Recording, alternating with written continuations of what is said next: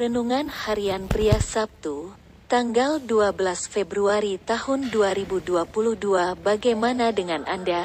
Matius 25 ayat 21 Maka kata tuannya itu kepadanya, Baik sekali perbuatanmu itu, hai hambaku yang baik dan setia. Engkau telah setia dalam perkara kecil, aku akan memberikan kepadamu tanggung jawab dalam perkara yang besar. Masuklah dan turutlah dalam kebahagiaan Tuhanmu. Hari ini kita melanjutkan lagi cerita perumpamaan yang Yesus ajarkan kepada murid-muridnya dan orang banyak. Tuan yang mempercayakan hartanya itu dalam bentuk talenta pulang dari berpergian dan mengadakan perhitungan kepada hamba-hambanya itu.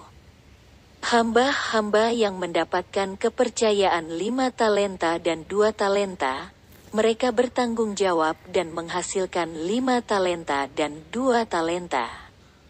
Lalu tuannya itu mengatakan kepada kedua hambanya itu bahwa mereka adalah hamba-hamba yang baik dan setia.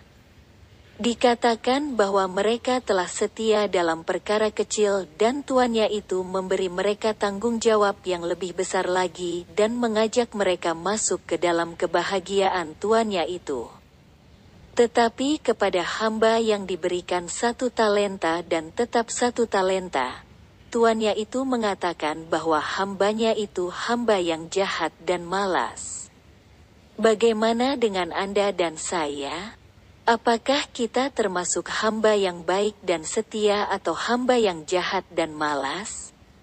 Marilah kita menjadi hamba-hamba Tuhan yang baik dan setia.